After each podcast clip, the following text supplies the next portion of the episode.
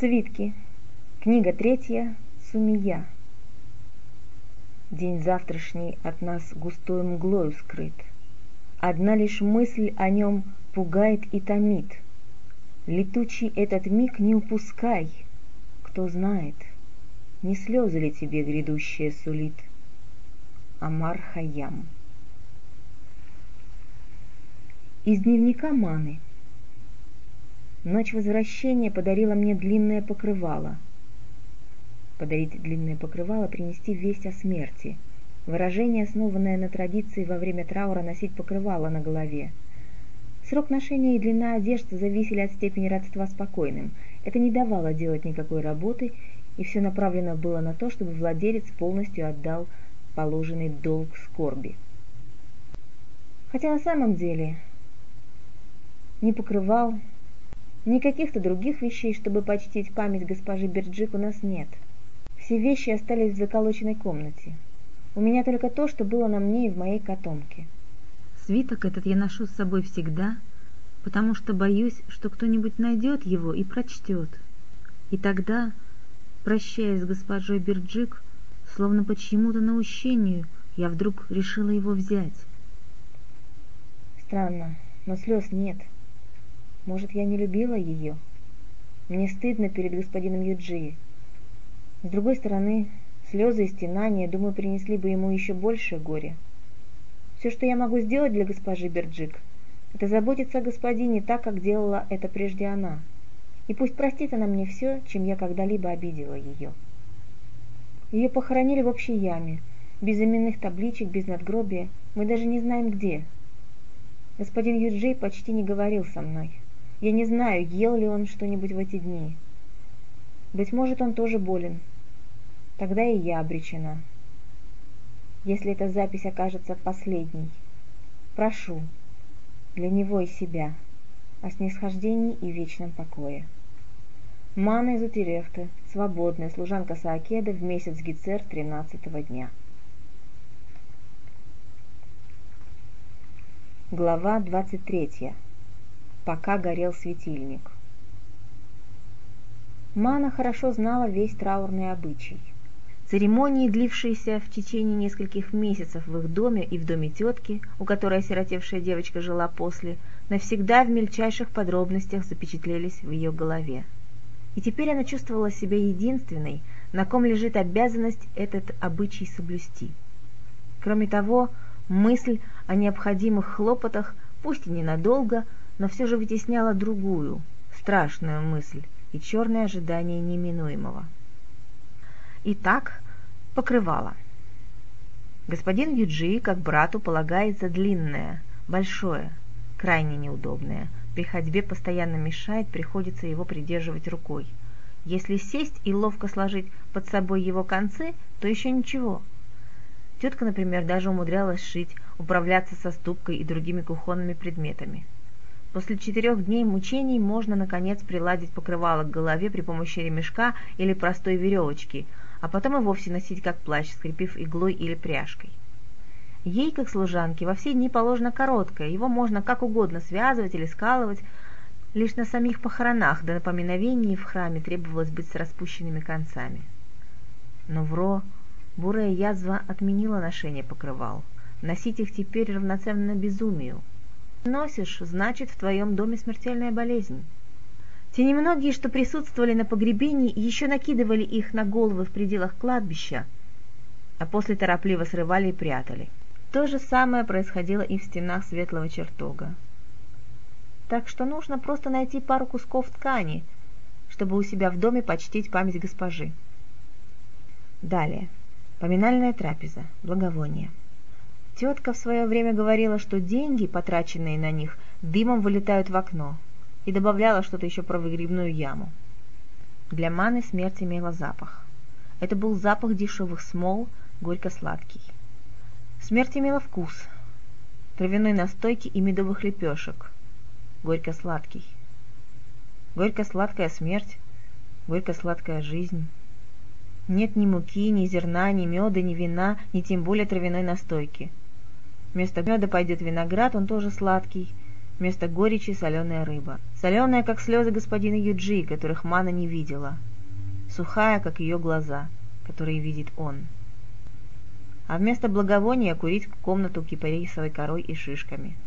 Нужно сходить на площадь, проверить, раздают ли еще зерно. Тогда она напечет лепешек, и все будет как надо. Спросить у господина про деньги? Мана боязливо оглянулась на Юджи. Нет, не стоит беспокоить. Может, он заснул впервые за несколько дней. Сама должна справиться. Она свернула свиток с подсохшими чернилами. Виноград сложила в миску, связки рыбы подвесила на веревке от бывшей занавески, прежде разделявшей комнату на две части. Собрала котомку, вдруг понадобится для зерна, скинула дверной крючок с петельки и покинула дом. Вроде бы ничего не изменилось за дни ее отсутствия, но в то же время Мана чувствовала, что произошла неуловимая перемена. Так бывает между летом и осенью, когда вдруг надламывается что-то в обычном. Сначала незаметно, а потом все более и более, и понимаешь, что возврата к прежнему не будет. Она почти бегом бежала к площади, прижимая край платка к лицу. Теперь ей казалось, что смерть разлита повсюду. По дороге никто не встретился. Лишь издали она увидала людей.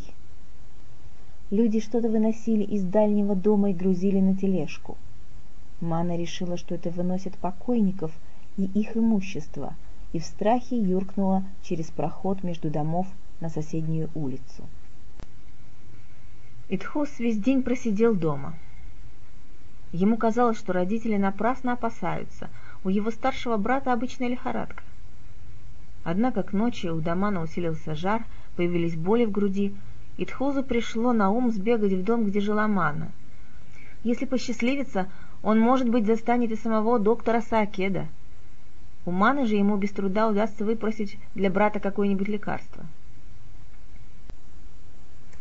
Увидев белый знак, Итхус смутился и растерялся – еще утром он разговаривал с Маной, а вот теперь дверь ее дома заколочена. Как могло случиться, что она заболела? Ведь их не было в городе, и говорят, бурой язве нужно несколько дней, чтобы проявиться. Должно быть, в доме уже были больные, ведь доктор Саакет мог заразиться от кого угодно. Заперли ли Ману вместе с хозяевами? Или она вернулась утром увидела заколоченную дверь и решила найти приют где-нибудь в другом месте. Но где? Кто решится открыть свои двери для нее? Быть может, она сейчас где-то бродит, ища место для ночлега, одна на безлюдных, глухих к страданиям улицах. Он уже направлялся во свояси, обогнув бывший сарай плотника, как вдруг дверь на противоположной стороне отворилась, и темная фигура разорвала дрожащее пятно света, отбрасываемого домашним светильником. Человек вышел. Итхус узнал в нем доктора Саакеда. Он заволновался. Разве может больной язвой вот так спокойно выходить из своего дома? Окликнуть? Вдруг он сейчас уйдет?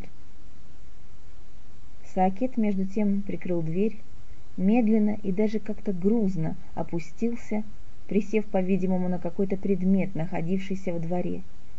Итхуза от него отделяли несколько шагов, да низенькая, едва доходившая до пояса каменная ограда. «Господин?» «Что? Кто здесь?» Доктор резко выпрямился, пытаясь на слух определить, где находится человек, его окликнувший. Итхус подошел так, чтобы оказаться напротив. Испуг и волнение сдерживали его язык, Запинаясь, он поведал свою заботу. Юджи выслушал его, иногда переспрашивая, потом велел подождать, вернулся в дом и через некоторое время вышел уже в маске, с сумкой через плечо и фонарем в руке. «Идем», — сказал он, поднимая фонарь, чтобы осветить Итхузу и себе дорогу. Когда господин ушел, Мана убирала со стола. Они только закончили поминальную трапезу, которую девочка приготовила из того, что было в доме. Если бы она не назвала ужин поминовением, Саакет вряд ли бы притронулся к пище. Он весь ушел в себя. Тайная, мучительно неразрешимая дума владела им, и он сейчас, находясь с ней в беседе, был не подвержен всему внешнему. Мана знала, что обычно говорят при поминовении, но слова как-то не шли, и, боясь нарушить внутреннее уединение господина, она тоже молчала.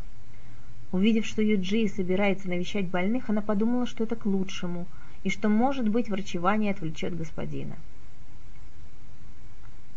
Ее теперь волновало, как сказать Юджи о встрече с Филусеном и как уговорить доктора покинуть город. Чутье подсказывало, что после смерти Берчик Сакет еще менее склонен дорожить своей жизнью. Она решила не ложиться спать и, дождавшись господина, обо всем рассказать ему. Но время текло медленно. Вспомнив о том, что давно не прикасалась к свиткам, Мана захотела от нечего делать разобрать их. Сакет хранил записи в большом продолговатом футляре, все вместе, нередко перемешивая тексты. Время от времени Мана наводила в рукописях, как ей казалось, более-менее надлежащий порядок, и Юджи никогда не высказывал своего неудовольствия по поводу ее вмешательства. Она легко отыскала большой футляр. Скрестив ноги на жестком деревянном ложе, прежде служившем постелью в лечебнице, а ныне лишенном тюфяка и покрытом лишь куском парусины. Поставив светильник как можно ближе, Мана погрузилась в чтение.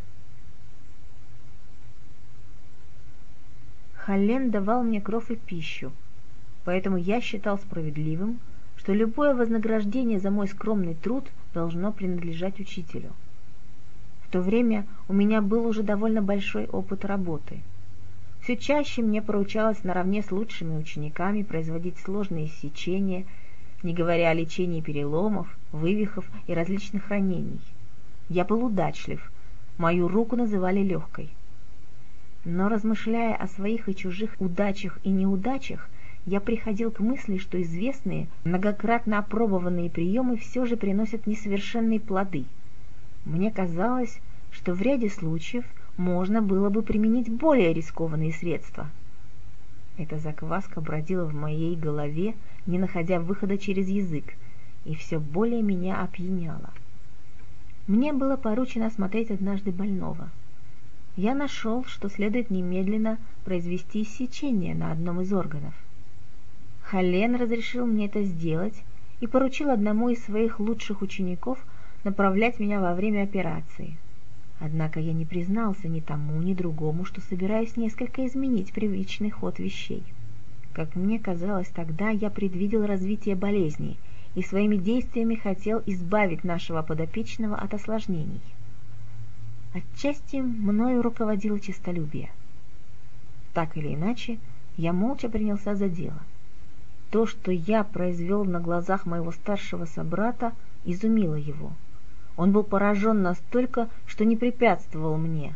Все прошло успешно. Стоит ли говорить, как я был счастлив? На другой день этот лучший ученик принес мне кошелек с деньгами и убедил меня, что я должен принять вознаграждение от родственников, поскольку сделал большее, чем даже наш учитель. В конце концов, я взял деньги. Через два дня состояние больного ухудшилось. Случился сильный приступ лихорадки – а затем наступила смерть. Я был подавлен, взятые деньги жгли мои руки.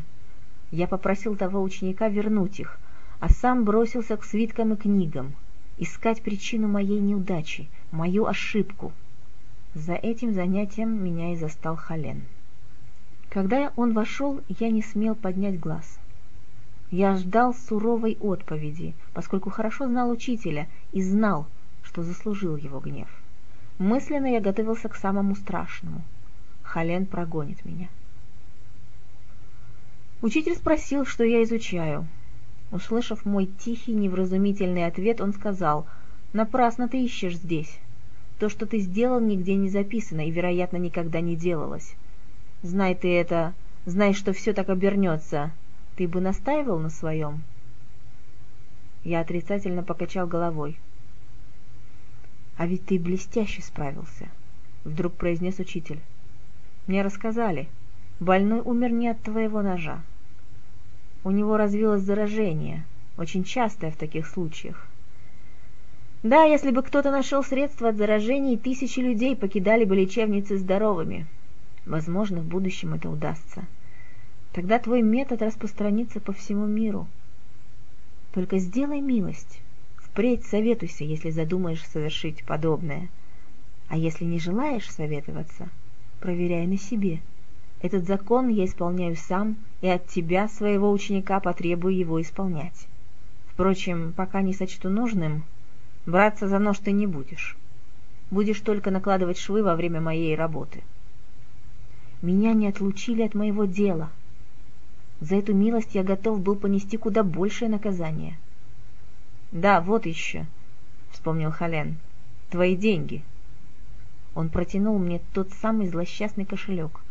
Видя, какой ужас наводит эта вещь на меня, Хален сказал, «Врач, признавший свою ошибку перед самим собой, честный человек, признавший ее перед собратьями, смелый человек, признавший перед учениками, великий, а признавший ошибку перед больными, безрассудный глупец. Пусть это послужит тебе напоминанием обо всем, что произошло. И тогда я взял кошелек и храню его до сих пор. А еще, по совету учителя, я в тот же день записал свой опыт иссечения для тех, кто, преодолев последствия заражений, сможет завершить начатое мной. Этот опыт я привожу. Светильник начал чадить. Масло в нем таяло. Мана хотела добавить, но обнаружила, что масляный кувшинчик пуст. Не в силах читать, она следила, как постепенно сужается и бледнеет пространство, занимаемое светом. Оно сомкнулось вокруг светильника, потом вокруг фитиля, потом превратилось в красную точку на его конце. Тогда темнота полностью вступила в свои права. «Бог!» — мысленно попросила Мана, нарушив святое правило не обращаться к божеству по имени. «Сделай так, чтобы я проснулась здоровой, когда придет господин Диджей, и чтобы он тоже был здоров, и чтобы мы уехали отсюда. Я не знаю, что тебе дать за это. Видишь, у меня нет ничего, а у тебя есть все. Но если ты так сделаешь, то верно и покажешь, чем отблагодарить тебя. Она еще пробормотала молитвы, все которые знала, и на том окончила свой разговор с Богом и уснула, прижимая к груди недочитанный свиток.